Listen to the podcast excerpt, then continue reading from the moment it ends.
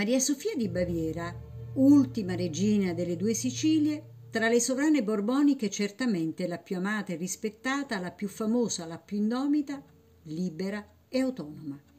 D'Annunzio la definì l'aquiletta bavara.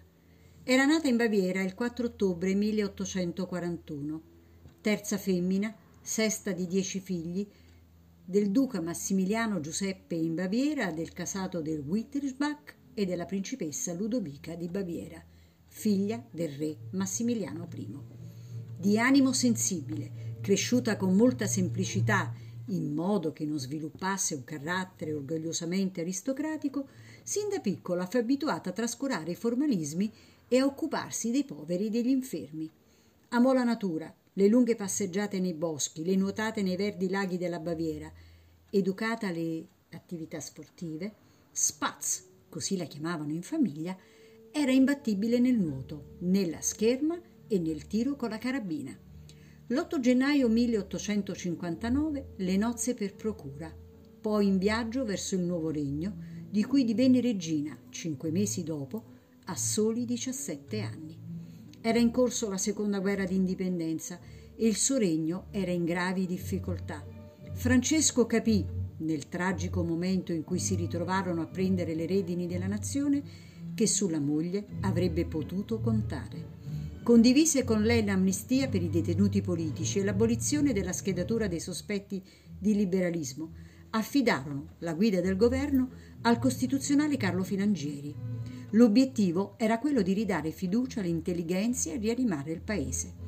La regina madre riteneva insopportabili gli stili di vita della giovane sovrana Inammissibile per lei che la regina fumasse in pubblico, che andasse a cavallo in pantaloni, entrambe le cose erano già state consuetudini per la regina Maria Amalia, che notasse addirittura nel mare del Golfo, che tirasse di scherma, che guidasse sei cavalli per i viali di Capodimonte e che si concedesse addirittura per servizi di moda per le riviste, facendosi rimirare dall'obiettivo dei fotografi.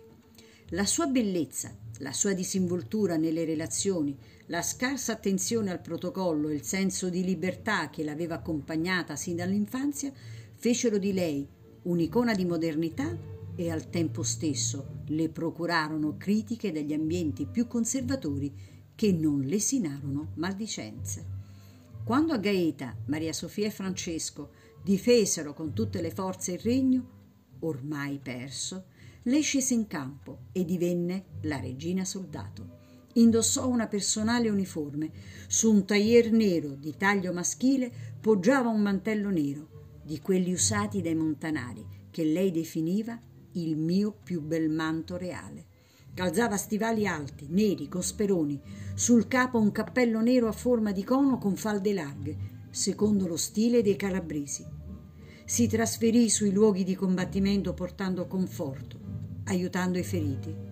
Quando tutto fu perso, furono accolti a Roma dal Papa nel palazzo del Quirinale. Qui istituirono un governo in esilio. Ebbero una sola figlia, Maria Cristina Pia, che morì a soli tre mesi di polmonite.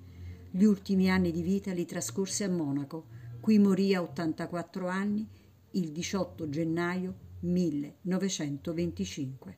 Le sue spoglie nel 1984 furono portate a Napoli, nella Basilica di Santa Chiara. Di lei resta immutato il mito.